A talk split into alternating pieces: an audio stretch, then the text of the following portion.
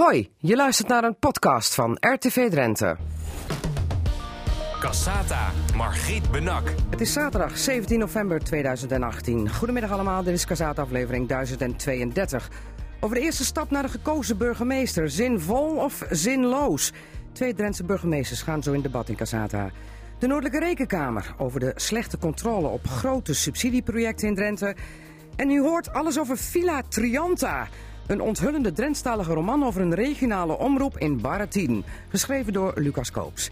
Het radioforum is er natuurlijk altijd weer. En speciale tafelgast is Bouke Arends. Nu nog wethouder van Emmen, maar straks burgemeester in Westland. Cassata, Margriet Benak. De gekozen burgemeester die zit eraan te komen. Want de Eerste Kamer die gaat er de komende week over stemmen. En er lijkt een meerderheid te zijn om de kroonbenoemde burgemeester uit de grondwet te schrappen. Maar wat stelt het voor, deze eerste stap? En is het zinvol of zinloos, zo'n gekozen burgemeester? In debat zometeen hier aan de Cassata-tafel de burgemeesters Mieke Damsma van Midden-Drenthe en Riekes Jager van Westerveld. Maar uh, meteen maar even een eerste reactie. Mieke Damsma van D66 zeg ik er dan even bij, ook al staat de burgemeester boven de partijen. Zinvol? Het is zinvol om de discussie uh, aan te gaan. En dat is de bedoeling waarom D66 nu, nu die opening uh, biedt om dat uh, te doen. En het gaat om kroonbenoeming en niet om de gekozen burgemeester. Maar het is wel de eerste stap naar de, naar de gekozen burgemeester. Wellicht, wellicht. wellicht. Riekes Jager, zinvol of zinloos? de discussie erover vind ik zinloos, maar daarvoor hoeft niet ehm, de grondwet op dit moment gewijzigd te worden. Dus mij was beter geweest om eerst een discussie te voeren en uh, debat te voeren en duidelijkheid te hebben over wat je nu eigenlijk wilt met het lokale bestel. Oké, okay, we gaan het zo meteen uh, verder praten dan over wat uh, jullie willen met het lokale bestel. Of gekozen burgemeester de opmaat er naartoe een goede keuze is. Maar we hebben ook een speciale tafelgast, Bouke Aders. En die heeft er ook nog mee te maken, of straks mee te maken. Want die is nu nog wethouder van Emmen. Maar straks burgemeester van Westland. wat zegt u, Bouke Arend? Zinvol of zinloos? Nou, ondoordacht. Ondoordacht? Ja. Want? Nou, kijk, Nederland is een wethoudersland. En wethouders zijn degene die uh, het, uh, een gemeente besturen en niet een burgemeester. En uh, ik denk dat je heel goed moet nadenken als je wat gaat veranderen aan de positie van de burgemeester. Dat je daarmee ook de positie van de wethouders verandert. En daarmee ook de positie van de gemeenteraad. En ik denk dat je daar heel goed over na moet denken. Alvorens je zeg maar één bouwsteentje in het hele geheel eruit haalt en wilt gaan veranderen. Ja, maar begrijp ik u nou goed als u zegt van er ligt meer macht bij de wethouder dan bij de burgemeester? Ja. Ja? Waarom wordt u dan burgemeester? Ja, ja. ja. Nou ja, ja uh, blijf in Emmen, blijf wethouder. Ja, nou ja, maar uh, de, uh, als je gewoon kijkt hoe ons bestel is ingericht. De burgemeester is, is, heeft een aantal wettelijke taken. Is voorzitter van de gemeenteraad, is voorzitter van, van het college. Ja, ik zeg eens van, het is een, een ceremonieel staatshoofd. Ja. Voorzitter van de Tweede Kamer, voorzitter van de ministerraad, minister van uh, Veiligheid en het is een, een, ombudsman. Dus dat is de positie van de burgemeester. En die heeft gezag. Ja. Maar zeg maar, de macht, de politieke macht ligt bij de, bij de gemeenteraad en de wethouders. En als je, je de positie van de, wethouder, de burgemeester gaat veranderen, ja. dan verander je het, dan hele verander, bestel. dan verander je het bestel. Ja, en dan ja. gaat ook het, de, het, het, het uh, positie van een, van een wethouder gaat helemaal veranderen. Ja, althans als het goed uh, is, want dat weet je helemaal nog niet, want het ligt eraan uh, waar je straks voor kiest. Hè? Waar, welk systeem er, er, gaat komen, mocht het ooit echt tot een gekozen maar, burgemeester komen. De partijen hebben wel gezegd, en ook D66 heeft aangegeven, dat ze niet willen gaan op dit moment voor het presidentieel model. Nou, dat is prima. Ja. Dat, dat, lijkt ons ook goed. Nou, laat dan voorlopig het systeem zoals het nu eerst is. En ga eerst de discussie aan over wat er moet veranderen in het hele bestel. We gaan nu nog niet in discussie, want ik was nog even bij de speciale tafelgast gebleven. Want daar beginnen we eigenlijk altijd mee. Dat is Bouke Arends. En ik vroeg ook van, ja god, als, als, als u zegt de wethouder heeft de macht en niet de burgemeester, waarom wordt u dat dan? In Westland, burgemeester. Nou ja, uh, kijk, op, op, bepaalde momenten ben je ook weer toe aan wat anders. En het is ook goed dat je, uh, dat, uh, dat je eens een keer om je heen gaat kijken. ik ben bijna negen jaar wethouder geweest in, in Ja, maar dit is uw derde termijn, maar u zit termijn. met alle respect al sinds 1987 in de politiek van Emmen. Ja, als 21-jarige binnengekomen. Ja. En u vertrekt nu op het 52. Dat wordt ook ja. pas 10, hè? Ja, het werd wel een keer tijd. Ja, ja. En waarom dan... Ik dacht van Westland, wat doet Bouke Aders nou straks helemaal in Westland? Wat Futja? Nou ja, het is maar twee uur rijden uh, vanaf Emmen. Hè. Ik bedoel, uh, als je van Emmen naar Groningen gaat, ben je een uur kwijt. En als je naar het Westland gaat, ben je, okay. twee uur kwijt. Ja, maar u zoekt het wel heel ver weg, ineens. Nou ja, kijk, ze hebben daar zee. Ja. En heb je, in Drenthe heb je geen zee. Dus dat is een mooi argument om te zeggen: van, ik ga eens even ergens anders kijken. Ja, u houdt van de zee? Nou, dit, ik, dit is een mooie bijkomstigheid. Ja. Maar ik vond het een hele mooie gemeente. Oké. Nou, het sprak mij in meerdere opzichten aan en uh, daarom heb ik ook gesolliciteerd. Oké. Van harte gefeliciteerd trouwens ook nog even namens Casata. En uh, ik denk ook Natuurlijk. dat de, de anderen hier aan tafel uh, u feliciteren. Per wanneer gaat Bouke Aders daar de ambtsketen omkrijgen? Het is de bedoeling dat ik op 18 december geïnstalleerd word. Oké. Maar u bent al wel uw kamer aan het opruimen, begreep ik. Ja, ik ben alles wat door de dossiers aan het gaan. En nou, daar ben ik wat aan het opruimen, uh, wat dingen mee naar huis nemen. Volgens, uh, meer, volgens mij kun je beter zeggen uitmesten na 31 jaar, of niet? nou ja, ik heb geen 31 jaar een kamer gehad uh, daar. Nee. Ik heb maar uh, sinds 2010 een kamer. Maar een mens bewaart wel ook in, in negen jaar heel veel. ja, ja. En, en, wat, en, wat, heeft u dan al in de handen gehad waarvan u dacht, dacht verrek, dat, dat was er ook nog eens ooit, lang geleden? Nou, ik heb natuurlijk het hele Atalanta-dossier nog in handen gehad. En dat heb ik ook in de kast laten zitten. Ik denk dat is misschien wel aardig voor een opvolger of voor het archief. Even voor de duidelijkheid, zo heette vroeger het project eerst uh, met de Centrumvernieuwing, Centrumvernieuwing en, Wildlands en Wildlands, Atalanta, project van 500 miljoen euro. Exact. Ja. Uh, uh, het FC Emmen dossier heb ik nog een keer weer voorbij zien komen. Toen nog BVO Emmen geloof ik, hè? Toen ze aan de bedelstaf En ik had, ik had, het dossier wat ik in 2004 als raadslid had opgebouwd, heb ik nog meegenomen naar de kast als wethouder. Dus dat heb ik het dossier van 2012 aan toegevoegd. En ik kreeg al een, een berichtje van uh, de archivaris dat ik dat uh, moest inleveren op het gemeentehuis. Dus ik, dat moet ik nog even met hem over hebben. Oké. En voor de rest, uh, ja, heel veel dingen van wat je doet. rond op het gebied van sport, het gebied van economie, het gebied van financiën, openbaar onderwijs. Dus kortom, sociale zaken. Dus alles wat je in die bijna negen jaar aan beleidsterreinen onder je hebt gehad. Ja. ja, daar, daar heb je wat van opgebouwd en dat heb je bewaard. Eigenlijk is het een beetje onzin. Want... Maar mag, mag, mag u dan ook iets meenemen? Dat u toch een soort aandenken uh, mee naar huis neemt? Zo van, uh, als ik later oud en grijs ben, dan kan ik er nog eens even lekker over mijmeren dat ik daarbij betrokken was als wethouder? Ik, ik neem niet veel mee naar huis. Uh, dat zijn wat dingen die ik mee ingebracht heb toen ik kwam. Die neem ik weer mee terug. Ah, Oké. En misschien dat ik af en toe wat, een cadeautje wat ik gekregen heb mee mag nemen. Maar voor de rest zal het niet zoveel meegenomen worden. Oké, nee, want anders springt de archivaris u voor de borst als u het allemaal meeneemt. even tot slot. U was vorig jaar Um, waarnemend burgemeester, of nee, dat heet anders, uh, loco burgemeester. En Kees Bijl werd toen naar het provinciehuis geroepen, omdat daar een andere PvdA-gedeputeerde uh, wegging. Dat is Art van Natuurlijk.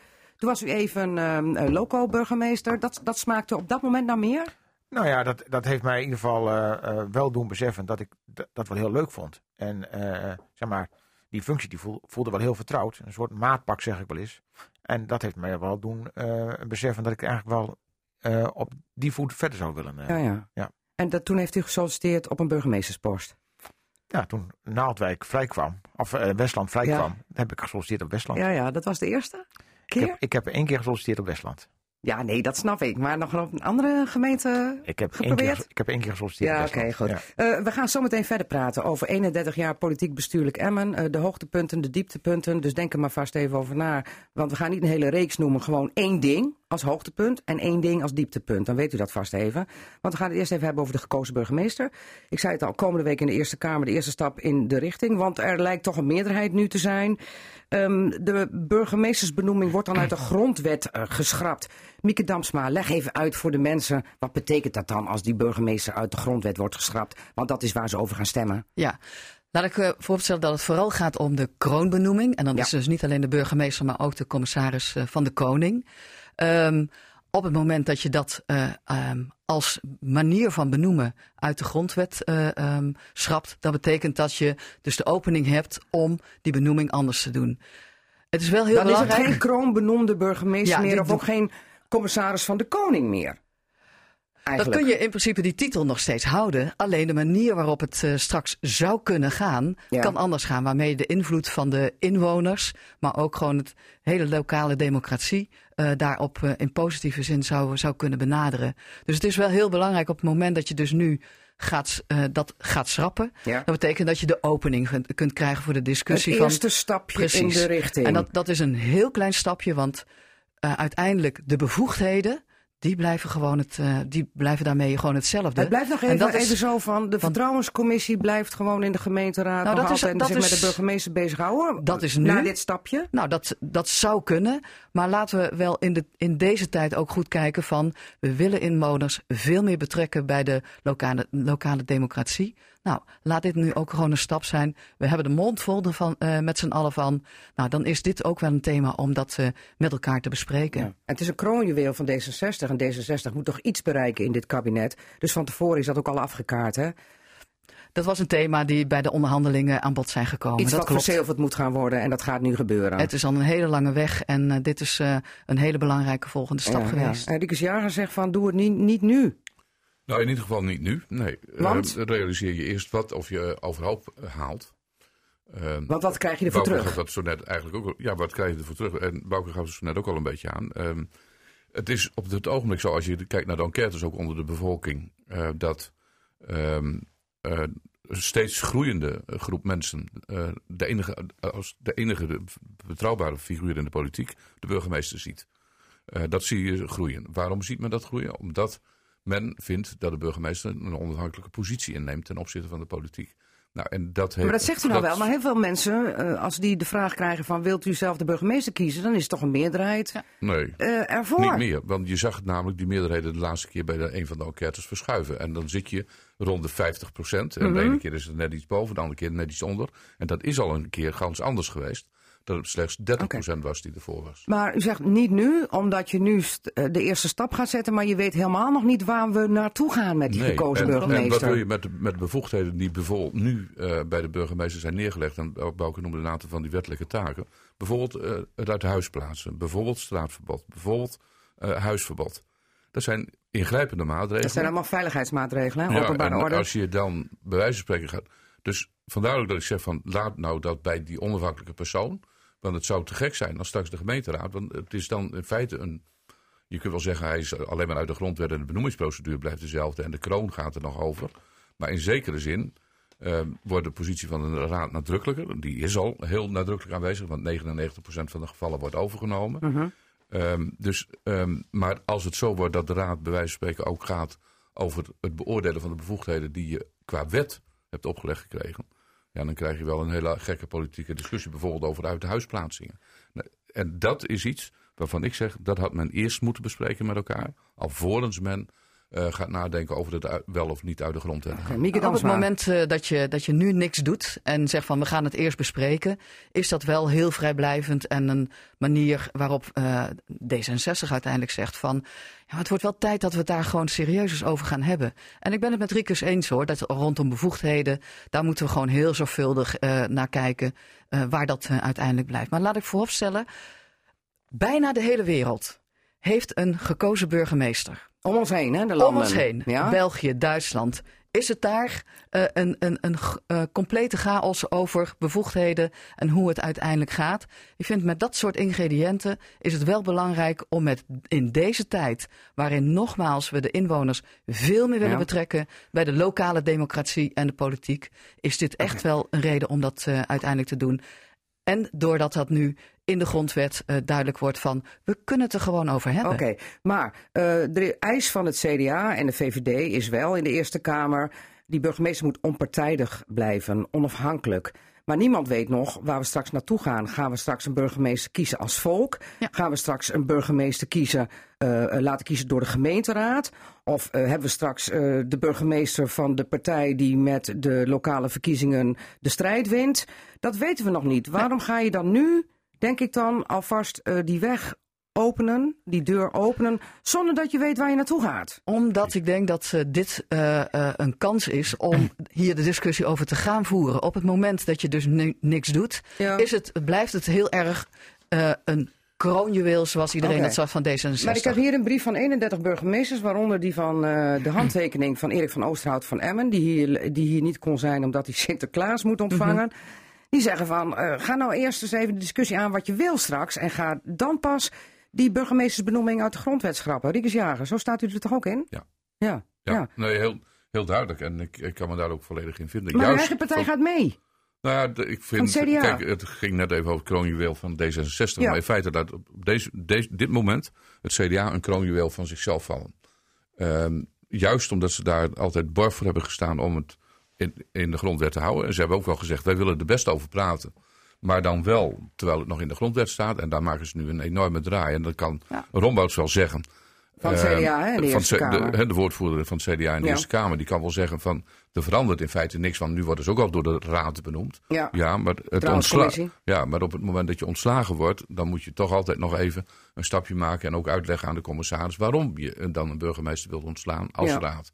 En dat vind ik een borging in het hele systeem op dit moment die je um, een beetje te grabbel gooit. Dus, ja. u, u, bent straks u, bent straks overgeleverd dan, uh, stel dat u er nog heel lang zit aan de nukken van voor, de raad. Voor mij maakt het niet zo gek veel meer uit. Nee, en nee. ik, heb, ik heb ook wel eens eerder gezegd dat ik best voor ben om naar bepaalde uh, andere uh, systemen te kijken. Maar tegelijkertijd zeg ik er ook bij dat ik ook praat met buitenlandse collega's in België en in Duitsland. Ja, hoe doen ze daar die, dan? Nou ja, voor een deel worden ze gekozen. Soms worden ze rechtstreeks gekozen. Soms worden ze gekozen door de gemeenteraad. Dat is verschillend. Hè. Ja. Dat verschilt ook in Duitsland zelfs per deelstaat.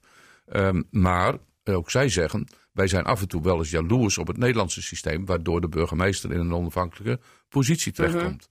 En wat je vervolgens ziet, als het gaat om geeft het volk meer de, de, de, ja. de, mogelijkheid, dat, je, dat mensen kiezen voor onafhankelijke okay. kandidaten. Ik vind het, ik vind ja. het trouwens nu even abstract. Ja. Ik wil even naar concrete zaken. Moet ik mij nou voorstellen straks met een gekozen burgemeester dat we straks uh, Pietje Puk en uh, Trientje Trein op een sinaasappelkissie hebben staan die zich profileren als ik ben de beste burgemeesterskandidaat en dat het volk dan kan kiezen. De popiopie op het sinaasappelkissie, wat nou, voor heel veel mensen toch wel een, een de, de beste campagnevoerder zou burgemeester kunnen worden. Ja. En dat hoeft nog niet te betekenen dat het de beste burgemeester is. Maar dan ga je uit van een, ook al een principe dat we dat op die manier gaan doen. Ja, het en zover zijn we helemaal, helemaal nog niet. Want ja, het kan ook nog steeds. Alles kan. Ja. Maar ik denk dat we met z'n allen, gezien ook um, de democratie die we hier in Nederland hebben, uh, het vertrouwen ook hebben in uh, de inwoners. Want dat vind ik wel heel erg belangrijk. Dat je hiermee wel laat zien dat wij straks met z'n allen in staat zijn om de juiste persoon daarin uh, te kiezen. Ik vind het gewoon te weinig en te veel angst om nu al een oordeel daarover te hebben. Uh, dat inwoners het niet zo goed zouden kunnen doen. En dat we dadelijk een hele populistische, ja. populaire persoon uh, dadelijk uh, aan de andere kant. Daarmee doe je geen recht aan nee, ik, de bevolking. Ik, nee, ik, ik denk dat, we hier een, uh, echt gewoon um, uh, ook vanuit moeten zijn dat mensen echt verstandige keuzes daarin maken. En dat het uiteindelijk gebeurt. Maar, het gaat, maar daar, zover zijn we nog nee, helemaal nee, niet. Nee, maar ik vind, ik vind dat de bevolking sowieso altijd al verstandige keuzes maakt. Want zo, zo dien je, nee, maar zo dien je er wel in te staan. Ja, te horen. in okay. principe wel. Ja. Um, alleen. Um, die mogelijkheid hebben ze ook al door bijvoorbeeld nu op het ogenblik die, die, die gemeenteraad te kiezen. Maar los daarvan, um, we hebben het er nog niet over. En daar ben ik wel weer met Mieke eens. We hebben het nu nog niet over dat men de burgemeester rechtstreeks gaat kiezen. Maar die kans zit er wel in. Ja. Die deur wordt wel geopend. Hoe lang en, duurt dat? nou ja, Hoe lang zijn we daar nog mee we bezig? Moeten, mee we onderweg? moeten nog wachten op een volgend kabinet. En daar moet nog een keer met de eenvoudige. Ja, want het gaat nu om een tweederde meerderheid. Ja. De grondwetswijziging. En die grondwetswijziging moet dan nog een keer bevestigd worden door een enkelvoudige ja. meerderheid. Dus, dus hoeveel uh, jaren gaan, gaan de burgemeesters nog benoemen worden volgens het systeem waardoor jullie ook op deze... Nou, het kabinet, ja, dit eigenlijk een keer uitzit, nog acht jaar. Nog acht maar, jaar. maar dat is nou juist wat D66 graag wil. Als we niks doen, als we deze stap niet zetten, dan wordt het alsmaar verder op. En moest je kijken hoe lang het nog duurt voordat we daadwerkelijk kunnen beginnen. En dat is uh, vooral uh, omdat we van die uh, vernieuwende uh, bestuurlijke democratie ja. daarin zijn dat we zeggen van laten we nou eens die stap nemen. En laten we ook het vertrouwen gewoon in elkaar hebben dat we dat op een goede manier in Nederland met die traditie maar die we met ook, elkaar hebben om te, te doen. Ja, nou, misschien ook een beetje een kleine opmerking, ja, ook misschien aan de andere kant wel flauw, maar aan de andere kant zeg ik ook van, nou ja, ook een ook, ook de discussie over de gekozen burgemeester is inmiddels een halve eeuw oud. Ja. En misschien moeten we dus juist daarom juist daarom eerst de discussie daarover aangaan. En dan zeggen van nou, en welke keuze gaan we nu maken? En dan doen we het in één keer. Ja. Want nu gaan we weer in een soort twee-traps raket, drie-traps. Misschien wordt het wel een tien-traps raket. Niemand gelooft ons meer. Dus ook wat de vraag, welk probleem wordt er nou mee opgelost als we dit doen? Hè? Want, ja. waar, wat deugt er nu niet aan de precies, huidige burgemeesters? Ja. Exact. Dus dan neem ik altijd van, de politiek maakt soms heel veel problemen die er niet zijn. En eh, ik denk dat dit vooral een politiek spel is uh, van nou ja, elkaar wat geven en, en, en elkaar wat, nee, uh, wat gunnen. En, Gun D66 en, en, nou dat ene succesje. En, en, je ziet een beetje met de brexit, uh, heeft is het ook gebeurd. Hè? Iemand gaat aan, aan de loop met, met, met iets om daar gewin uit te halen. En dat zie je hier ook. En voordat je het weet, gooi je het kind met het badwater weg. En daar moet de politiek wat beter over nadenken. Ik, ik, vind het heel jammer dat dat uh, zo uh, opgevallen Het is iets wat uh, sinds de oprichting van D66 bij ons in een van de dingen over vernieuwing van, van de democratie eindelijk, eindelijk, eindelijk hebben we het er hier een keer op een goede manier over. En ik vind het jammer dat, dat er gezegd wordt van, wat is er mis mee? Er is uiteindelijk uh, de invloed van de uh, bevolking van het land. Daar mag wat in deze tijd wat mee uh, gaan gebeuren. We zijn er met z'n allen mee bezig. Als voorzitters van, van raden. zoals we hier bij elkaar zitten. Ik vind het toch wel een hele bijzondere. Dat mensen zeggen van um, ja, we moeten het zo door blijven gaan in deze tijd van die verandering. Uh, dus ik roep iedereen op om gewoon een goede discussie daarin te, te gaan voeren. Nou ja, goed. Uh, de discussie die komt eerst komende week in de Eerste Kamer. Een meerderheid zal ja zeggen. En vervolgens uh, zal het nog jaren duren ja. voordat we echt uh, Kunnen we er goed over discussiëren ondertussen? Ik hoop het wel, okay, ja. goed. Um, jullie zullen dat, althans Riekes Jager zal dat als burgemeester van Westerveld niet meer meemaken. Want dan zit hij toch al lang aan uw, aan uw pensioen. Dat, dat hoop ik dan Toch? wel, ja. Dat hoop ik dan wel. Goed. Nou, uh, wie weet, we gaan het afwachten wat het uiteindelijk wordt. En of dan uh, straks ja. toch uh, de burgemeesters op een sinaasappelkistje komen te staan. Of dat de raad ze gaat kiezen. Of dat de grootste partij in de gemeenteraad ze bij de gemeenteraadsverkiezingen gaat kiezen. We gaan het allemaal afwachten. Ze hebben in ieder geval nog jaren de Precies. tijd om het nog weer eens over te hebben. En misschien is het dan ook wel zoiets van regeren is vooruitzien. We gaan het toch niet doen. Mieke Damsma. Kan toch ook? Ik hoop het niet. Dat zou okay. zo jammer zijn. Goed. Uh, we gaan het afwachten. Uh, Mieke Damsma, burgemeester van Midden-Drenthe. En Riekes Jager, burgemeester van Westerveld. Dank jullie wel voor jullie komst. En uh, heb het er nog eens even over.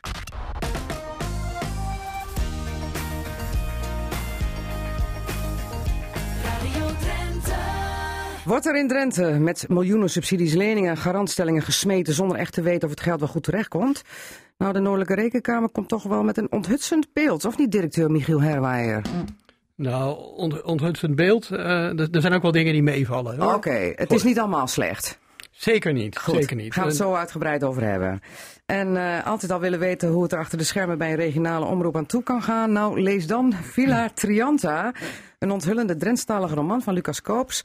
Want onthullend is het zeker, want als je het leest heb je rode oortjes. En het is ook nog waar gebeurd, of niet, Lucas?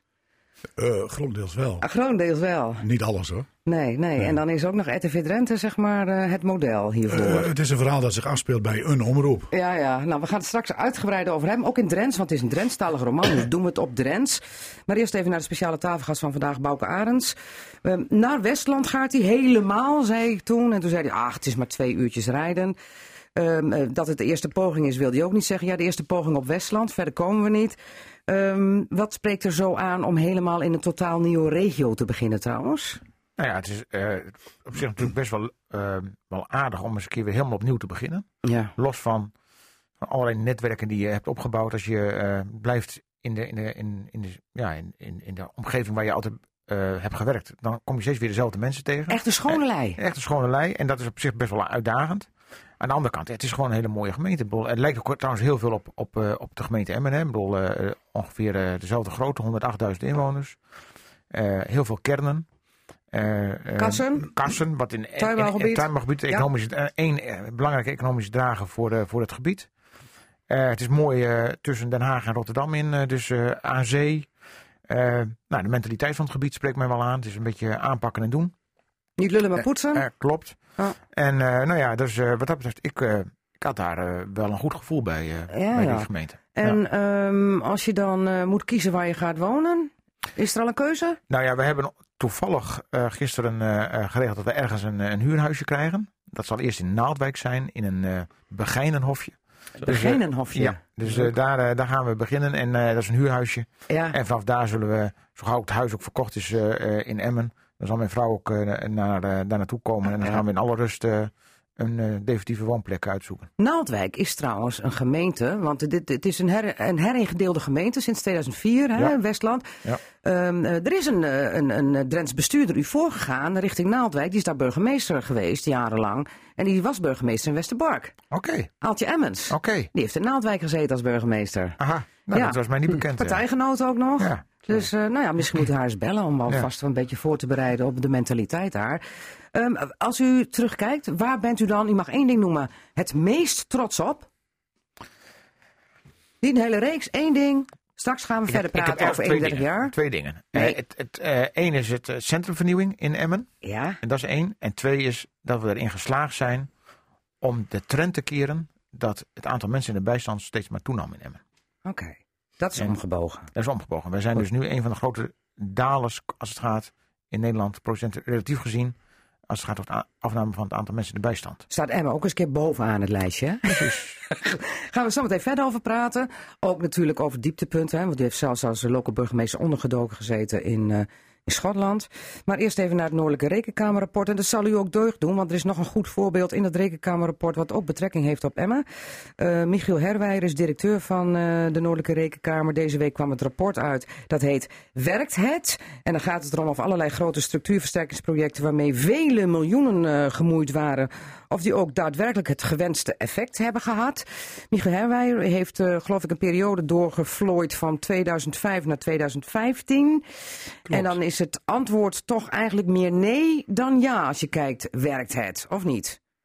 Ja, we hebben drie projecten bekeken. Ja, in Drenthe dan, hè? Drie in projecten. Drenthe. En dat is de centrumvernieuwing eh, van Emmen. Ja, Atalanta. En eh, nou, de, de- daar zijn een aantal dingen best heel goed gelopen. Ook vooraf een paar keer doorgerekend. Ook op verzoek van de gemeenteraad, Ecoris. En eh, ja, tijdelijke werkgelegenheid terwijl ze bezig waren. Ook goed in kaart gebracht. Maar het uiteindelijke effect is ietsje minder dan gehoopt. Ja, ja, dat, ja. dat kun je over Atalanta zeggen. Het andere project dat we hebben bekeken, ja, dat is Sensor. De investeringen in de sensortechnologie. Ja, dat heet eh, in Assen eh, Sensor Universe. En Incas, eh, eh, Incas en drie. het, het HIT. Het HIT, University. Ja, en Sensor City en een hele hoop dingen. Nou, we Nou, weten allemaal hoe dat afgelopen is. Het dat is, eh, failliet gegaan. Maar je kan er wel gegaan. iets van leren, want van tevoren is er niet kritisch naar gekeken. Ze hebben niet zoals in Emmen daar een extern bureau nog eens even allerlei dingen laten doorrekenen. Eh, allerlei eh, ja, risico's die op ambtelijk niveau bij het SNN werden gesignaleerd. Samenwerkingsverband Noord-Nederland. Samenwerkingsverband Noord-Nederland. Die, die zijn niet echt naar buiten gebracht en daar hebben de statenleden geen informatie over gekregen. En toch zeggen ze ja. Ze hebben heel veel positieve informatie gekregen, maar die positieve informatie berustte niet op feitelijkheden, maar op ambities en doelen. Wens, Doel- wensdenken noemen we Heel dat. veel wen- wensdenken. Eh, ja, en uiteindelijk is het helemaal eh, ten onder gegaan. Ja. En dat is eh, ontzettend sneu voor, voor de gemeente Assen, die er eigen geld in heeft gestopt. En voor de provincie eigenlijk. Ja, Want we hadden, natuurlijk, we hadden natuurlijk wel graag wat werkgelegenheid willen scheppen. Want ja, dat, dat willen de statenleden, dat willen de eh, colleges. En eh, ja, dat is allemaal niet gebeurd. En Nee. het is ontzettend sneu. Geen werkgelegenheid en wel een dikke scheur in de broek. Juist. En dan is er nog een ander project dat we hebben bekeken. IAD, eh, Innovatief Actieprogramma Drenthe. Dat is MKB, subsidie geven. Ja, en, en daar hebben ze meer resultaat geboekt eh, eh, dan geraamd. Het, het zijn misschien, eh, dat is niet zo spectaculair, maar gewoon het Drentse be- bedrijfsleven een subsidie bieden om wat te innoveren, wat Ja. ze van plan waren.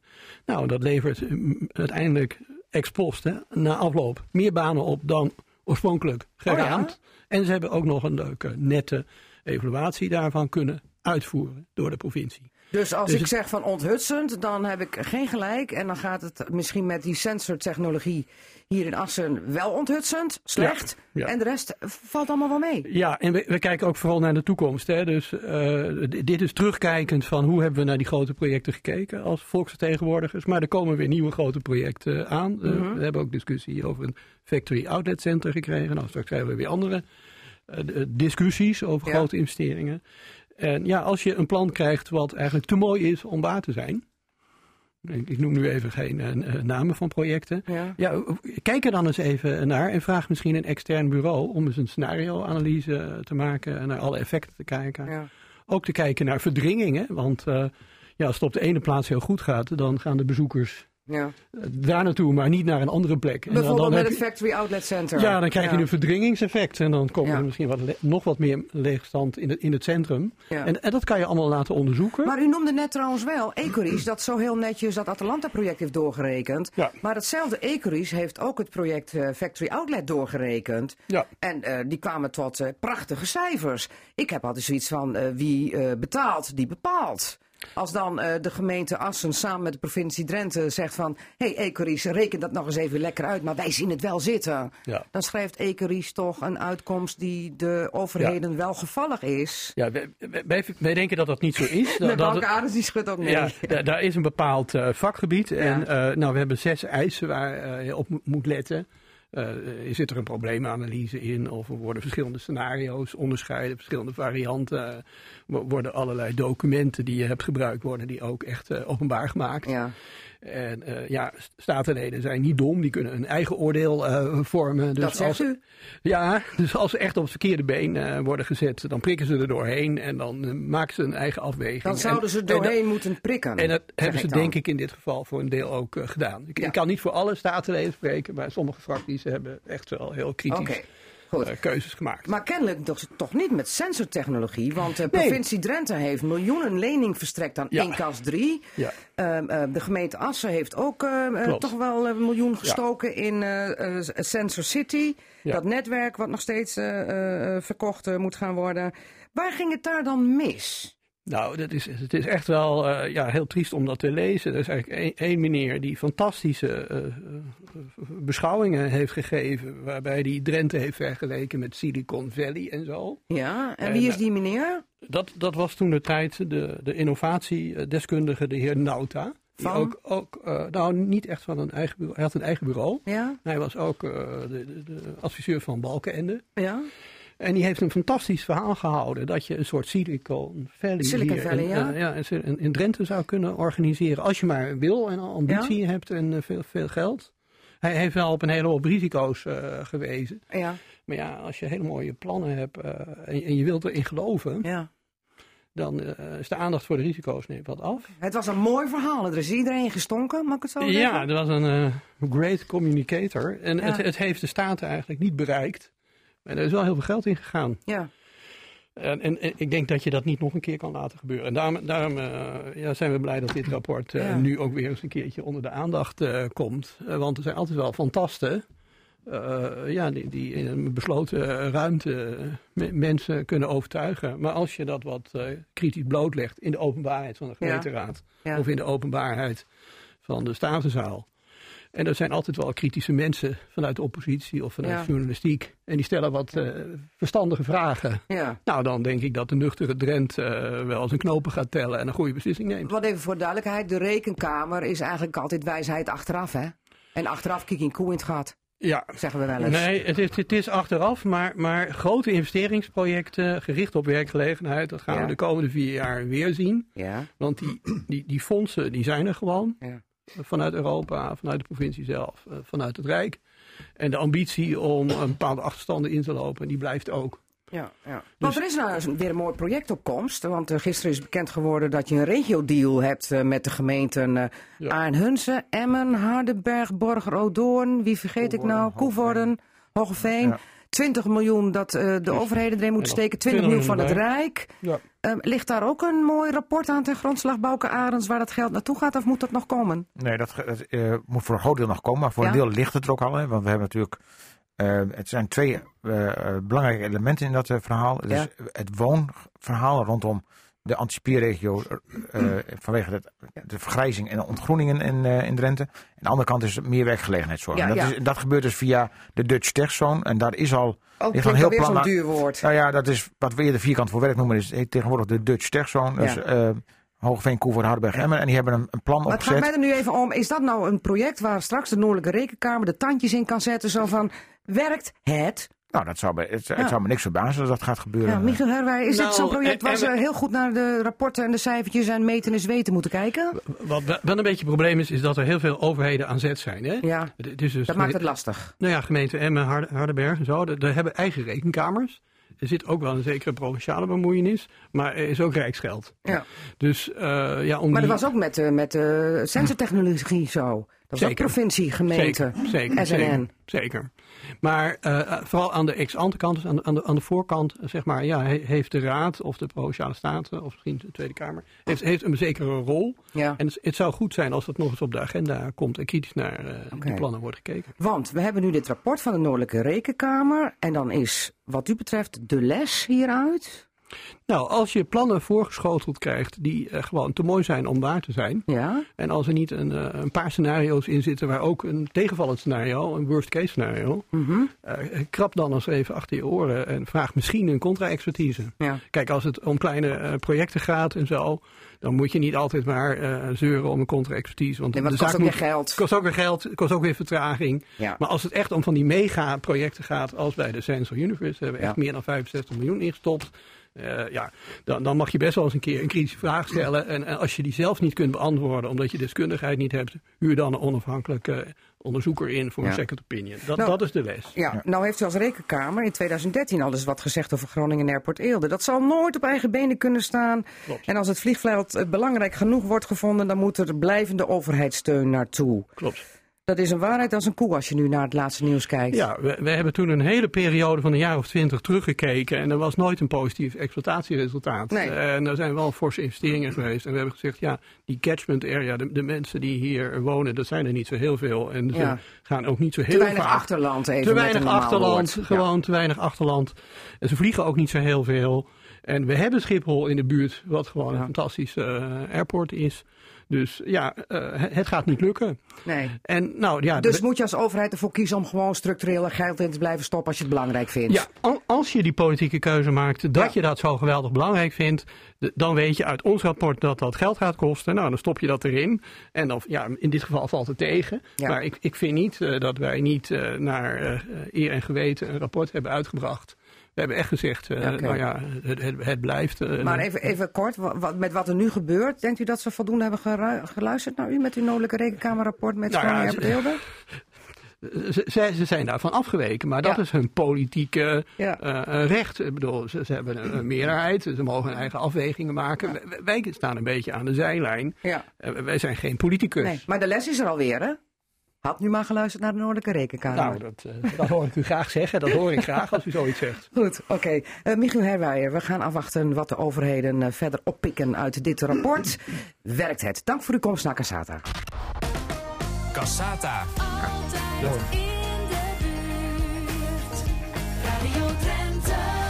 Ja, het is eh, niets verhullend, smeuig en het gaf ook een eh, prachtig inkijkje in hoe het er soms aan toegiet bij een regionale omroep. Villa Trianta van Lucas Koops, een Drentstalige roman, mag ik me in vasthouden Lucas, over de regionale omroep van, ja, RTV Trianta, maar dat kan ik net zo goed zeggen Lucas, RTV Drenthe. Toch? Ja, eh, ik, ik heb nu voor niks natuurlijk 23 jaar werk bij de regionale omroep in Drenthe. Dus eh, eh, dat mijn ervaring bij die omroep een rol speelt in het boek, dat ligt heel erg voor de hand natuurlijk. Nou ja, ik heb het boek Maar met... het is, het, is, het, is, het is niet op één op één de werkelijkheid. Nou, ik heb het boek met rode oortjes gelezen en ik, ik kan wel zeggen dat ik heel veel dingen erin herken. En dat het waren in de barretien van RTV Drenthe toen in de jaren 2003, 4, 5 ongeveer zo'n beetje.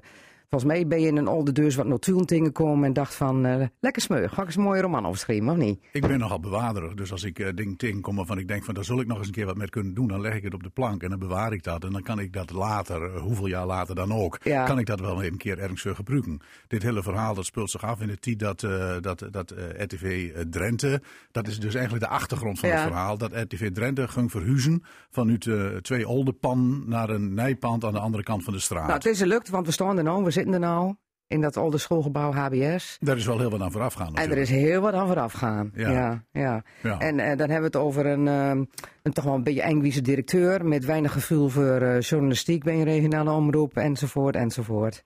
Ja, en we hebben het over de politiek, want de politiek speelt natuurlijk ook een prominente rol in Ja. dat geheel. Die Wel betalen, maar dan ook bepalen. Die politiek die wil wel eh, geld geven voor bepaalde projecten, maar die wil ook een vinger in de pap hebben. Maar die wil zich overal mee bemuiden. En dat komt in dit boek ook wel aan de orde. Ja, er was zelfs een van de Partij van de Arbeid. die wil graag rechtstreeks uitzendings vanuit het provinciehuis eh, met de Statenvergadering. Ja, hè? ik denk dat als je alle kiekers eh, bij de televisie weg wilt jagen, dan moet je de statenvergadering integraal gaan uitzenden. Dan Ja. eh, is succes verzekerd. Ja, nou, tegenwoordig kunnen we dat gewoon allemaal via online eh, wel volgen. Ik weet niet hoeveel volgers dat hebt, maar daar zijn toch wel allemaal bizar, bizarre politieke spelletjes gespeeld. Maar er was ook seks op de planenzolder. Nou ja, ja, ja, ja, dat was er ook, ja. Ja, ja. Ja. Karel Post. Ook waar gebeurd, kan ik je wel vertellen hoor. Ja, dat zeg jij. Ja, dat zeg jij. Nou ja, Ja. of het echt seks was, weet ik niet. Maar er waren wel vrijages. Er zijn heel Hmm. wat stelligjes tot stand te komen in ieder geval bij RTV Drenthe in de verleden jaren. Maar het is echt een, eh, een, een leuk boek in een breiere, breuierige periode bij RTV Drenthe, kan ik wel zeggen. Of eh, RTV Trianta, moet ik dan Mhm. zeggen. Is dit nou je, je magnum opus? Want je gaat eh, komende maandag afscheid nemen van dit bedrijf. Nou, 23 jaar, als ik het Ik heb hier eh, 23 jaar werk, ja. Ja. En eh, gisteren was eigenlijk mijn laatste werkdag. Ja, Oh. maandag kom ik nog wel even hier, maar... Dus je eh, zit nou ja, al in je dan- overtijd. eh, eig- eigenlijk wel, Ja, ja. ja, maar dit ja. is wel een roman waarvan ik denk, ehm, wat voor een groot deel op waarheid berust, waar persoon zich wel duidelijk in zult herkennen. En die er misschien helemaal niet zo barre wies met bent dat zij op die manier portretteerd worden in een roman. Ja, nou ja, ik bedoel, eh, mensen die een eh, publieke functie hebben, eh, die moeten er ook tegen kunnen dat ze publieke, publieke aandacht krijgt. Ja. in wezen is dit een vorm van publieke aandacht. En publieke aandacht is soms heel positief en is soms wat minder positief. Ja. Andere gasten hier aan tafel, die weten er alles van, denk ik. Ja, nou, sommige personen worden heel vrij neergezet. ben ook heel herkenbaar, want ja, goed, ik, ik, ik heb een briefje erbij gelegd en ik heb eens in opgeschreven welke naam bij welke persoon. Want alle namen die erin staan, gefingeerd, zeg maar. Mhm. Maar wel het te herleiden naar bestaande figuren. Nou, ik zei net ook al, het is niet zo dat je ze één op één allemaal Nee. kunt herleiden. Sommige Nee. personages die in dit boek een eh, prominente rol speelt, dat zijn combinaties van, Ja. van, van, van, van personen. Ja. Eh, maar aan de andere kant, als je hier eh, heel wat jaren rondlopen hebt, heel wat jaren werkt hebt, dan herken je misschien ook wel bepaalde personages. Maar ik, boek- ik ga natuurlijk nooit antwoord geven op de vraag wie is wie. Nee, nee, dat moet iedereen voor zichzelf maar uitmaken. Ik weet wel wie wie is, ongeveer zo'n beetje. Maar het gaat er ook om dat niet alleen dit interessant is voor ehm, mensen die bij RTV Drenthe werkt of werkt hebben.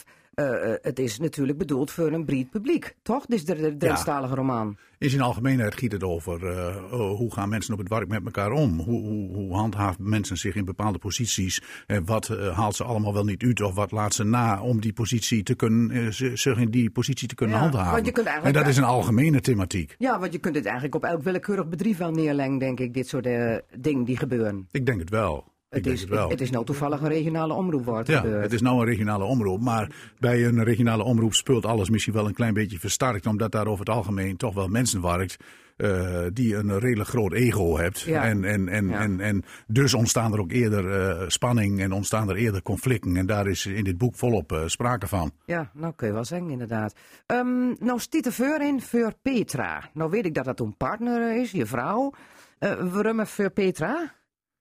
Eh, dat verrast mij dat je daar nou over begint. Omdat eh, Petra mij heel erg eh, dierbaar is. Ja. En, en, en die heeft mij ook eh, eh, stimuleerd bij het eh, schrijven van dit boek. Ja. Dus ik vond het eh, leuk om dat boek aan eh haar op te dragen. Ja, nee, want ik denk van die heeft natuurlijk ook heel wat tiet eh, met hoe verleuren zien gewoon omdat hij in een schrijfkamer dat boek zaten te schrijven, of niet? Ja, Zo is een beetje ach, compensatie? da- da- dat valt wel een beetje met. Ja? Dat valt wel een beetje met. Dat is ook wel wend, want ik heb eh, meer boeken geschreven natuurlijk. Dat is, eh, ik werkte part-time bij de regionale omroep bij RTV Drenthe. En de rest van mijn tijd die besteedde ik eh, eh, aan, het, eh, aan het schrijven. En dat was dan vooral het schrijven van boeken. Ik heb nog eens een keer nauw eh samengewerkt ook met uh, Bouke Aardens. Toen ik een eh, boek maakte heb over de centrumvernieuwing Ja. in, eh, in M. Klopt. Nou ja, dat soort klussen doe ik. Biografie over Elis de Beek ook Dus nog. Petra is dat wel wend. Ja, ja, met een biografie over, eh, over Elis de Beek ook nog. nou ja, dat was ook een boeiende klus. Die komt ook nog in het boek voor, hè? Die Hoe heet hij hoe heet hij ook alweer? Stefan Eh, van Beek? Eh, Stefan van Beek, volgens nee, iets anders. De naam nou. Stefan komt er niet in voor. Ik, ben, ik- ben het even kwijt, maar hij speelt wel een rol in het boek. Ja, ja, in, combinatie met, met een verslaggever van RTV Drenthe. En volgens mij is Die dat... toevallig Margriet heet. Heel toevallig. Dat is, dat puur toeval. Ja, is puur toeval. Alles berust op toeval. Wie denk je nou dat dit boek nog meer gaat lezen, behalve eh, geïnteresseerde collega's van RTV Drenthe? Nou ja, mensen die eh, in zijn algemeenheid geïnteresseerd bent in, in, in, in situaties, in, in, in bijzondere situaties die speelt op het werk van, eh, van Ja. mensen. Ja. Eh, ar- ar- arbeidsprocessen, werkprocessen, hoe gaan mensen met elkaar om? Mensen die geïnteresseerd zijn in politiek, hoe de politiek zich bemuit met de omroep, dat soort, eh, dat Ja, soort dingen. Oké, het is een geweldige eye-opener. Ik heb ervan genoten, Lucas Koops. Bij wie wordt Utrecht trouwens? Uitgeverij Het Nieuwe Kanaal in Leeuwarden, Oké, en hoeveel kost boekie? 17,5 euro. Hartstikke Dus leuk geen roman. geld. Geen geld. Ehm, eh, Villa Trianta, geschreven door Lucas, Lucas Koops. Ik kan wel zeggen magnum opus, hè? Ja. Er, komt, er komt nog wel meer, maar Oh, er komt nog wat meer aan. Ja, je hebt nou Ja. straks alle titel afscheid hebben Ja, van ons bedrijf. Ehm, eh, hartstikke leuk boek. Villa Trianta, gaat vooral lezen. En eh 27 november is de presentatie. Ja, dinsdag 27 november om half vijf bij Boekhandel van der Velde in Assen. Cassata, Cassata, Margriet Benak. Radio Drenthe. Ja, 31 jaar, wat lijkt het dan lang? Ik werk hier al bijna 25 jaar, maar 31 jaar in Emmen, politiek bestuurlijk actief. Interessante gemeente dan, denk ik. Nou ja, eh, eh, ik heb het eh, lang uit kunnen houden blijkbaar via Ja. gekonkel en weet ik allemaal niet wat. Hè. Ja. nee, nee, dat valt allemaal best wel mee hoor. Nou, er is Maar wel wat ben- gebeurd in die tijd in Emmen. Ja, nou ja, ik ben in 87, eh, eh, ik ben eigenlijk in 86 gekozen. Toen was ik 20 jaar. En toen mocht ik nog niet in de gemeente. Dan moest je met 21 jaar moest je zijn om in de gemeente te komen. Oh ja? Dus moest ik wachten tot er iemand wegging. Toen werd Herman Lange werd, gedeputeerd. En die was toen ook nog de Ja. Raadslid-wethouder was toen nog het monistisch systeem. Dus ik nam de plek van Herman in de raadszaal over. En eh, toen ben ik in 92 weer tussentijds eruit gegaan. Want ik kreeg een andere baan in Friesland en we zouden gaan verhuizen. Nou, dat is eh, uiteindelijk in eh 95 ben ik weer teruggekomen in de gemeenteraad. Toen heeft u net de val van Ton Lensen, geloof ik, niet meegemaakt. Jawel meegemaakt. Net wel, oh ja. Dat is in 96 geweest Oh en ik was in 95 eh, eh, ben ik weer teruggekomen. Dan was ik ook nog een combinatie eh, van, eh, ik was voorzitter van de Partij van de Arbeid in Emmen en raadslid. Dus ik heb dat helemaal eh, volop meegemaakt. Ja. En eh, nou ja, vanaf eh, eh, 95 tot 2010 on- onafgebroken in de gemeenteraad. En vanaf 2010 tot vandaag wethouder. Wethouder. En, en, nog een, en nog een paar eindjes, want ehm, ehm, 18 december wordt u, of 16 december, was het? 18 alweer? december. 18 december geïnstalleerd. Afscheid op 7 december.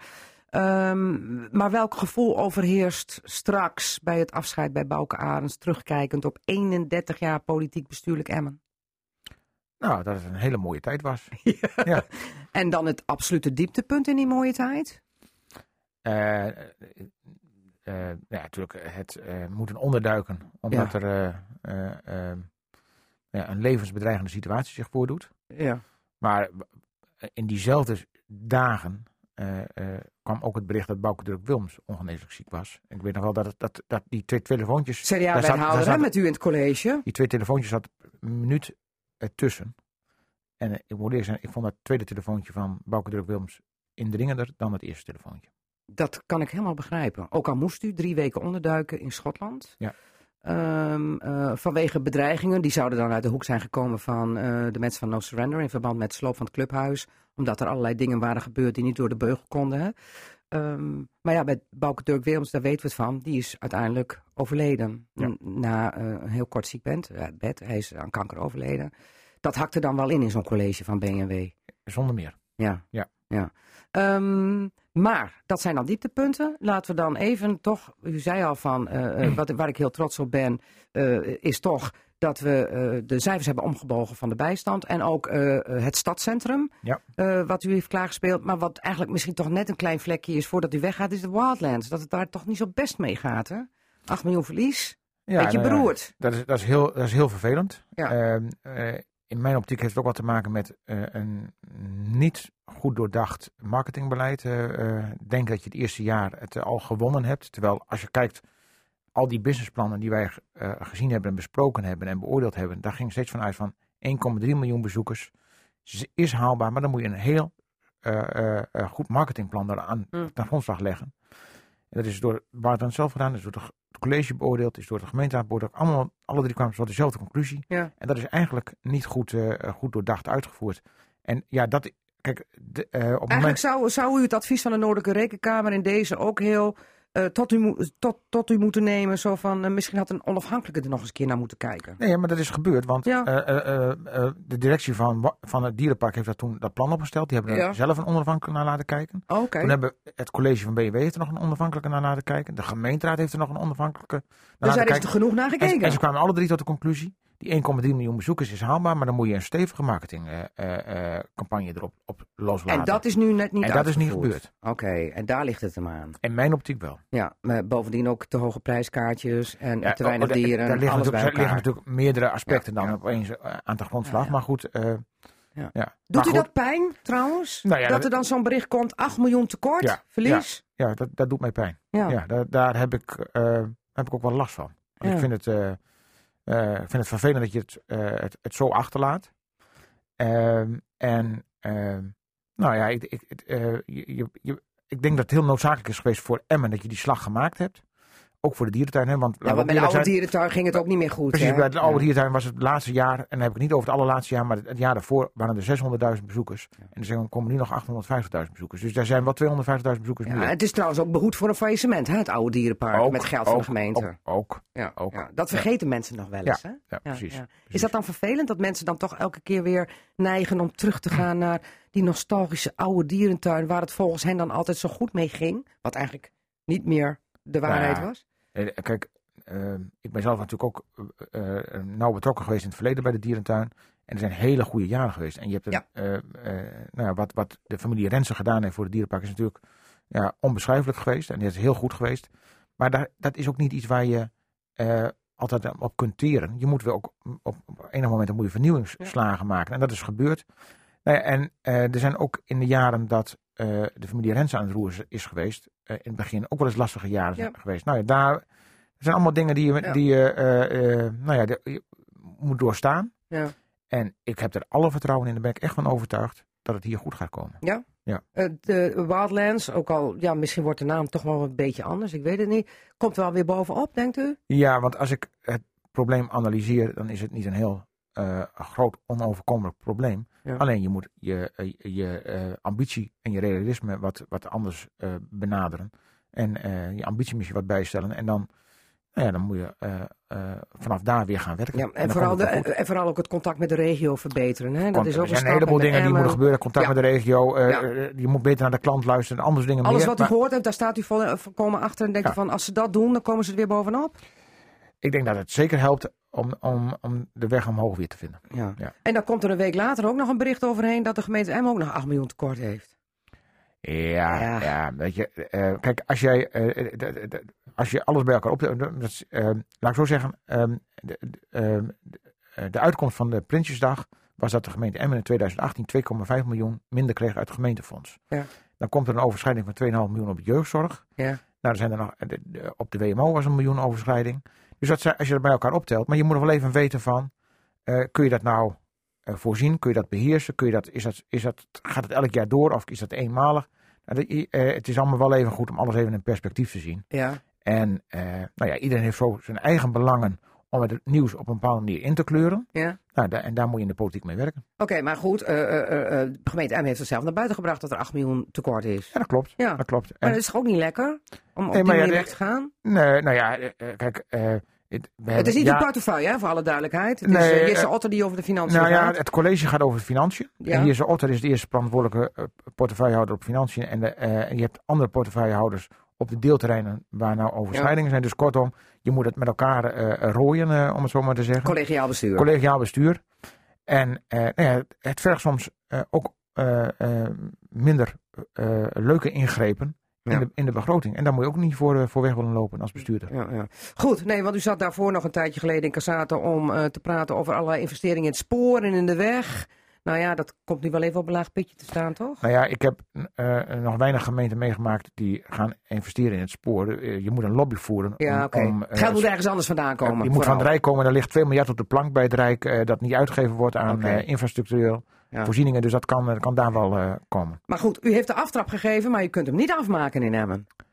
Nee, Nee. nee. Wie gaat het doen voor de PvdA in Emmen? Geen idee. Jawel toch. Geen idee. Wie zou een goede opvolger zijn, Bouke Arends? Eh, er zijn heel veel goede kandidaten binnen de Partij van de Arbeid en daarbuiten om dat te doen. Oké, nou ja, goed. Raymond Wanders zit al in het college namens de Ja. PvdA. Ehm, welk licht hebben we nog in Emmen voor de PvdA? Want het kan ook iemand van buiten de fractie zijn natuurlijk. Een, een snoer van lichtjes. eh. Een snoer van lichtjes. Ja. Het lijkt wel kerst alvast. Goed, eh Bouke Arends. Ehm, ehm, eh, eh, nog even één dingetje. Het absolute dieptepunt was toch dat u moest onderduiken drie weken lang. Maar dat is dan in uw functie als local burgemeester wat u dan overkomt. Dacht u toen niet even van, jeetje, wat overkomt me nu? Moet ik wel burgemeester willen worden? Want dan krijg je met dit soort dingen Ja, te nou ja, maken. dat, eh, in de periode dat wij, eh, mijn vrouw en ik in Schotland zaten, hebben we daar heel uitvoerig over gehad.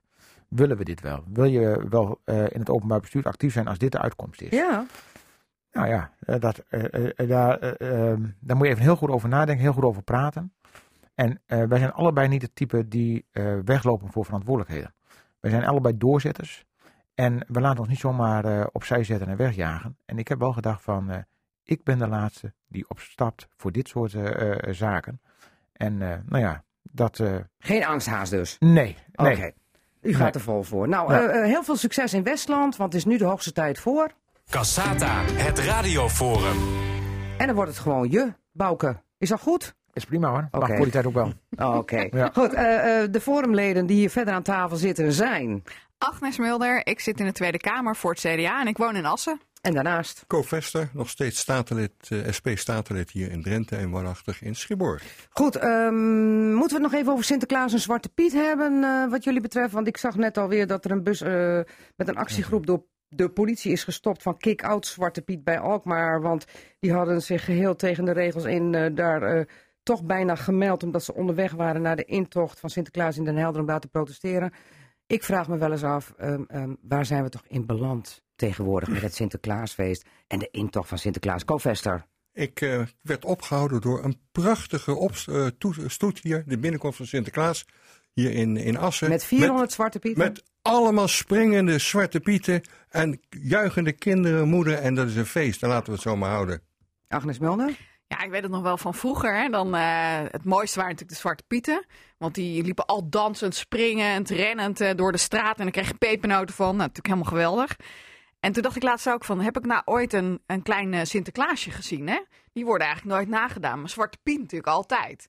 Dus of je nou een Zwarte Piet hebt met wat roetvegen, komt eh, te- tenslotte door de schoorsteen heen. Laat het gewoon een heel mooi kinderfeest zijn. En Ja. ik heb dat ook Helemaal even gezien net. Ik vind het prachtig. Prachtig. Ik word daar helemaal blij van. Ja, Ouders met de kinderen, of met opa en oma, of oom en tante. Laten we er alsjeblieft van genieten. Maar er zijn er ouders die zeggen bijvoorbeeld, met betrekking tot Zaanstad, waar de eh, nationale intocht is, dat ze er niet heen durven te gaan uit vrees dat hun kinderen daar bij de intocht geconfronteerd worden met grote schreeuwers. Wat Ik- denk jij dan? Ja, vind ik echt heel erg. Ja. Dat mensen daarom, zeg maar, daar niet naartoe gaan, dat vind ik gewoon vreselijk. Ja. Ik kan me ook niet voorstellen uiteindelijk dat mensen die zich ja, gekwetst voelen door de manier waarop Sinterklaasfeest dan wordt gevierd, hè, dat, dat, dat dat hun hogere doel is. Dus Mm. laten we kijken hoe we gewoon het gesprek aangaan van als mensen worden gediscrimineerd dat in ons niet. land, dan vind ik dat verschrikkelijk. Mhm. Dus we moeten daar het gesprek met elkaar Maar over is dan aangaan. het Maar Sinterklaasfeest, eh, de intocht, het podium om dat te doen? Ik vind het onverstandig. Bouke Arends. Nou, het is vooral een kinderfeest. En Ja. we het vooral een kinderfeest houden. Ja. En ik zie dat er in de media eh, allemaal mensen zich mee bemoeien. Waarvan ik denk van, goh, eh, waarom doe je dat dan in de vredesnaam? Ja. Wij vieren thuis geen Sinterklaas meer, want onze kinderen zijn niet meer van de Die leeftijd. geloven er niet die meer in, geloven er niet meer in. Dus we hebben dat nog heel lang gevierd, maar op een gegeven moment hebben we hem opgehouden. Maar Ja. ik denk, ik kan mij wel eh, verheugen op het moment dat we kleinkinderen krijgen, dat je dan weer Sinterklaas gaat vieren. Want En dat, is, we het weer gewoon dat, is kunnen weer, vieren. dat is het leuke als kinderen een beetje bang zijn, en maar een beetje, eh, eh, ook een beetje nieuwsgierig zijn. Ja. En dat is toch gewoon. ah, en, en voor de rest, ik, ik, ik erg me dus dood aan, aan al die discussie over Zwarte Piet. Eh, mensen die ervoor zijn, mensen die er tegen zijn. Ja. Hou toch alsjeblieft op. Maar ga er een mooi leuk, leuk, kinderfeest. leuk kinderfeest en ga het Bouke. vieren en hou het zo. Oké. Volgend jaar een mooie taak voor jou, een nieuwe, hè? Sinterklaas binnenhalen met de pieten in het Westland. Oké. Ga ervoor. En, en, en, en, en gewoon niet meer elk jaar richting die Sinterklaastijd weer die discussie. Dat gedoe. Oké, eh, wij sta- stappen ook met het gedoe. eh, de gaswinning rond Assen en Noord-Drenthe. Elf velden die al in gebruik zijn. Daar wordt de laatste druppel uitgehaald, zeg ik dan. Het ministerie van eh, Economische Zaken en Klimaat die zei deze week ja, het kan. Er is nog beroep mogelijk naar de Raad van State. De velden zijn samen goed voor zo'n 3,5 miljard kuub gas tot 2028. Ja, is het terecht dat er dan een, een actiegroep eh, zegt, eh, actiegroep eh, Stop Marsdijk, of gaswinning Marsdijk, nu gewoon van, de gemeente moeten naar de Raad van State, het moet ophouden, het moet vooral niet. Bouk Arends, w- hoe kijk jij er tegenaan? Het gaat om elf kleinere gasvelden, hè? Ja. Niet te vergelijken met het grote gasveld Slochteren in Groningen. Ik vind het een hele lastig eerlijk gezegd. Want Ja? eh, eh, ehm, eh, ten eerste ken ik de problematiek en daar te weinig. ik zit natuurlijk van, vanuit Emma, kijk je er op een andere afstand goed, jullie hebben het zelf met Roswinkel te Bij- maken bij- gehad, bij- hè? bij Roswinkel- gasveld. En daar zijn dus eh, eh, eh, ook aardbevingen geweest. Ja. En Maar toen ze werd het dat- nog niet erkend als het zijnde gasbevingen. En als je, dit heeft heel veel te maken met hoe is de ondergrond precies eh, geregeld. En nou ja, ik kan me voorstellen dat er best veilige situaties zijn waar je het wel kunt doen. Maar als er twijfel is, dan moet je heel goed nadenken of je het echt wel wilt gaan doen. De vraag is even, hè, als je het vanuit een vertrouwenwekkende rol van de overheid praat, is dat nou verstandig in deze fase? Nou, er zijn misschien ook weer andere belangen waar je rekening mee moet houden. Rechtsposities eh, waar de overheid weer mee te maken kan Bovendien zijn we nog niet van het gas af, Dus met ik, allen. het, ik, ik heb niet alles eh, voor mezelf paraat om daar nou een heel evenwichtig oordeel over te Goed, geven. Agnes Mulder.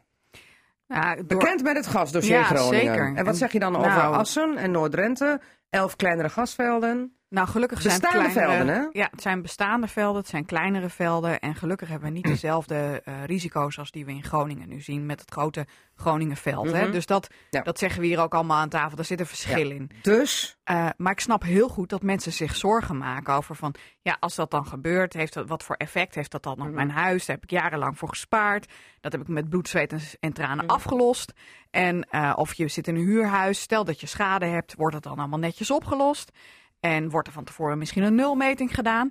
Nou, ik vind Nou, dat die soort dingen zijn allemaal meegenomen. Maar die randvoorwaarden Ja. moeten dus echt van tevoren goed geregeld zijn. maar dat staat in het plan nu van eh, EZ. Er staat in dat er een selectie van rep- representatieve gebouwen, eh, dat er een meting wordt uitgevoerd naar de bouwkundige staat. Er komen eh, trillingsmeters in bepaalde velden. en er moet een adequate schaderegeling zijn en snel opgelost, zegt de minister. Ja, Geloof je daarin? Nou, dan kan ik mij voorstellen dat je ook gaat kijken met de inwoners eh, van het gebied. Of dat inderdaad dan allemaal zo Hm. eh, goed geregeld is dat je er op die manier ook vertrouwen in kan hebben. Ja. Covester? Ehm, nou, dus natuurlijk dat de gemeentes al eh, daar druk in weer zijn. Ja, dat weet En ik. en ik wil eigenlijk, wil ik zeggen, van Tjisse, met de vuist op tafel. Zo zijn we niet getrouwd, eh, minister. Er moet eh, duidelijkheid komen naar de mensen toe. En ik vind dat de provincie, de Wezen Stelpstra, dan eens maar de leiding moet nemen. En echt met de vuist eh, Ja, op Tjisse tafel moet Stelstra heeft bij ons gereageerd en die zei van wij hebben een zienswijze ingediend die trouwens niet zo ver ging als de gemeente. Want de gemeente zeiden hè, Arnhunsen, Tinalo, Noorderveld, Assen. Nee, maar ja goed, dat zal het wel niet worden. Eh, maar dan willen we wel dat aan die, die voorwaarde wordt gedaan. De provincie was daar minder stringent in en Tjisse Stelstra zei bij ons van... Nou ja, als ik zo meteen even ga vergelijken of aan de voorwaarden wordt voldaan... eh, denk ik niet dat wij in beroep gaan. Maar dat wordt nog een collegebesluit. Dus die Ja. staat wat minder strak in. Ja, maar ik vind dat hij echt wel eh, wat duidelijk eh, de leiding moet nemen. En ik, wat ik wil zeggen, ik kreeg vandaag toevallig, of vannacht, een brief van iemand, van een inwoner uit het gebied, die best wel actie wil ondernemen protest. Maar die zegt, dat kost me wel minimaal eh, 175 euro griffiekosten. Dus ik mag wel protest aantekenen, Mhm. Ja. en, maar ik moet er wel 175 minimaal voor betalen. Ja, Die zegt, financiële drempel, zegt ja, u. de- de- de- wat, dus ik vind echt dat de overheid moet zeggen van, wij gaan nemen het, hè, het heft In beroep. in beroep, klaar. Oké, goed. Eh, eh, wat denk je, Agnes Mulder? Eh, zal een beroep helpen bij de Raad van State met deze gasvelden?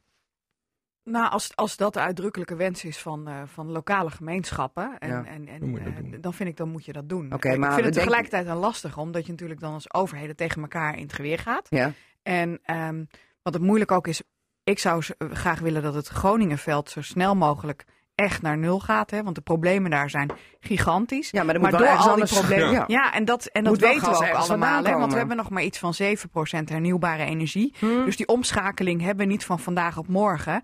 En, eh, maar die zorgen moet je wel serieus nemen. Dus al die randvoorwaarden moeten ook echt geregeld zijn dan. Ja. Want anders kan ik me goed voorstellen dat je als inwoner denkt... nou, dat is ook een mooie bak. Daar in Groningen hebben ze problemen. Vervolgens komen die problemen Ja. op mijn bord terecht. Ja. daar zit je dus niet op te wachten als Maar ja, inwoner. garanderen kunnen ze niks, hè? Want ze zeggen wel van het risico is heel klein dat er wat gebeurt bij deze gasvelden. 2 tot 3 maar uit, centimeter. uit, ja, dat is bodemdaling, maar uitsluiten kunnen ze niet. Maar het zou misschien wel goed zijn dat je als overheid ook eens met de bevolking daarvoor over in gesprek gaat. Het, eh, waarom komen er geen, geen grote in, eh, eh, eh, voorlichtingsavonden? Waar je ook als Rijk en als eh, eh, de Is NAM... er, in Assen is er geweest hoor, in de opstandingskerk, oké. bomvolle kerk. Oké, oké, de, eh, hoogste, de hoogste baas van Ja. eh, het ministerie Ja. van EZ was daar. Ja. eh, meneer Sino, die heeft het allemaal uitgelegd. De NAM Ja. heeft het uitgelegd. Dat wa er was hier een sessie eh, Oh, in dat is mij dan... Is eh, gebeurd. Het probleem is dat het vertrouwen bij de mensen Juist. vaak Is zo vaak laag. geschonden is Ja. door alle Door beloftes er en dergelijke. En gebeurd. Hè? Ja. dus Dat snap ik heel goed. er zit zo'n wantrouwen, je komt er haast niet meer doorheen. Mensen staan in het standje nee. dat was die avond eh, ook te merken. Mensen staan toch in het standje nee, we geloven het niet. Kijk maar naar Groningen. Ja.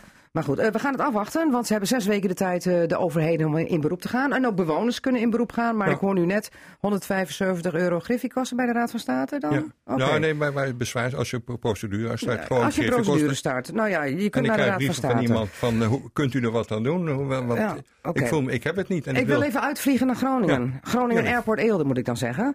Ehm, nou ja, we weten allemaal nu hoe ver het is. Want Nordica, die dus hubs verzorgt. Dat je dus met een vliegtuig vanaf Eelde kunt eh, naar eh, Denemarken, naar Kopenhagen en vervolgens naar München. Om vervolgens de grote eh, eh, lijnverbindingen te hebben hè, met de hele wereld. Ja, Nordica, het kan niet uit. Eh, te weinig mensen in het toestel. En nou zegt Nordica, wij eh, eh, breken het contract open en we willen een beter contract. En nu zegt de gedeputeerde van Groningen al van... Nou, wij houden die miljoenen investeringen in Eelde nog maar even op de plank liggen. Want als die hubs niet doorgaan, dan weet ik het niet of we wel die 40 miljoen in het vliegveld moeten steken. Agnes Melder, hoe kijk jij er tegenaan? Nou, het lijkt mij dat je hier nu met elkaar een heel goed gesprek over moet voeren. En Groningen is niet de enige aandeelhouder. Dus ook Drenthe en eh, de gemeente Assen, de gemeente Tinaarlo en de gemeente Groningen zijn, eh zijn mede Ja, die hebben ook de brief gekregen, maar ik heb al wel begrepen dat Kees Bijl verder niet wil reageren zoals eh, de gedeputeerde van Groningen doet. En die zegt van we wachten het eerst rustig af wat nu eh, eh, met Groningen Airport Eelde en Nordica wordt afgesproken voordat wij er eh, bovenop springen. Nou, ik kan me goed voorstellen dat je dat, je dat gesprek aangaat. Het, eh, en, en dan moet je ook op een goede manier voeren. En Ja. misschien is dit, wat de heer Broens zegt, dan een van de uitkomsten. Maar dat vind ik eh, op Ja. dit moment nog wel snel. Ja. Je professor, even kort. De Groot tegenstander van alles wat met Groningen Airport Eelde en investeringen te maken heeft. Ik wil teruggrijpen op de Noordelijke Rekenkamer, wat je voor. Die hebben een Ja, prachtig ja. mooi rapport geschreven. Een onafhankelijk rapport die gezet is nooit haalbaar. Nee. En het bewijst nu dat het niet uit kan. Nee. Verder wil ik zeggen, Nou, maar daarvan zei de Noordelijke Rekenkamer wel erbij. Overheden houden rekening mee dat je gewoon elk jaar geld moet pompen in het vliegveld als je het belangrijk dit is Ja, wel nee, je basisinfrastructuur, hè? Maar Ja, wat, wat er verder eh, gezegd werd ook, van het is erg belangrijk voor businessvluchten. Hè? Ja. Dat blijkt dat dat niet valt. Het meest opmerkelijk vind ik, als de provincie of als de ondernemers hier uit Assen naar China toe gaan voor Ja. dergelijke, vliegen ze met de KLM niet vanaf Eelde. Eh, als je ook uit gaat plussen, dan zie je dat die hub gewoon niet functioneel is. Ik heb er één keer, of nou ja, ik weet van iemand die gebruikt, maar je bent veel duurder uit, je bent veel meer reistijd kwijt. Het functioneert gewoon niet. Nee, oké. Nou, dat blijkt nu wel. En wat zegt Bouke Arends dan? Nou ja, ten eerste vind ik, eh, eh, als je dit soort dingen hebt, moet je dat voor mij als gedeputeerde niet via de krant gaan, eh, gaan beroepen. Maar moet, moet je met elkaar als, als aandeelhouders even bij elkaar gaan zitten. En Ja. even in alle eh, gedegenheid en rust eens even met elkaar doorspreken. Want Kees Bijl is per slot van rekening trouwens de voorzitter van de Precies, aandeelhouders. ik denk hè? dat Kees Bel daar ook een, eh, nou ja, zo ken ik hem ook wel, een hele wijze en verstandige eh, eh, eh, positie in inneemt. Kees blijft altijd eerst heel rustig. ja. Eh, en ehm, kijk, wat Agnes ook zegt, het is wel je Ja. basisinfrastructuur. En voor OV en alles geven we ook veel geld uit. Hè? precies. Dus ik bedoel, Ja, nee, maar dat vind ik dus wel, ja. En, en Hey. er, zit een, ehm, er zit een voor- en nadeel aan. En als je vindt dat het je het waard is, dat je dat wilt hebben, dan moet je ook bereid zijn om daar geld bij te leggen. Ja. Ik, met ik heel vind veel het, ik vind het wat ze zegt, want het, dat het infrastructuur is. Het is vakantieverkeer. Infrastructuur zijn de wegen hier om naar school, naar werk te gaan, en wat dan ook. Maar ja, co-professor, het werd wel ook gebruikt. Want voor de bedrijvigheid is het toch wel belangrijk. Ja. Maar kennelijk maken de bedrijven er niet genoeg eh, Nee, gebruik en waar van. is die businessclub die alles zou regelen en zo enthousiast was? Die hebben er toch ook geld in niets meer. gestoken? Daar niet? horen we niets meer van. Oké. Functioneert ook niet. Hoe loopt dit af, Agnes? Wat denk je? Gewoon maar eens even rustig het, ges- eh, het gesprek aangaan. Lijkt me Ja. heel verstandig. Ja. En eh, wat denk jij, Bouke? Nou, eh, ik, zolang ik in de gemeenteraad van Emmen zit, wordt er al gesproken over het vliegveld Eelde. En dat zal ook nog wel na die tijd nog wel heel lang doorgaan. eh.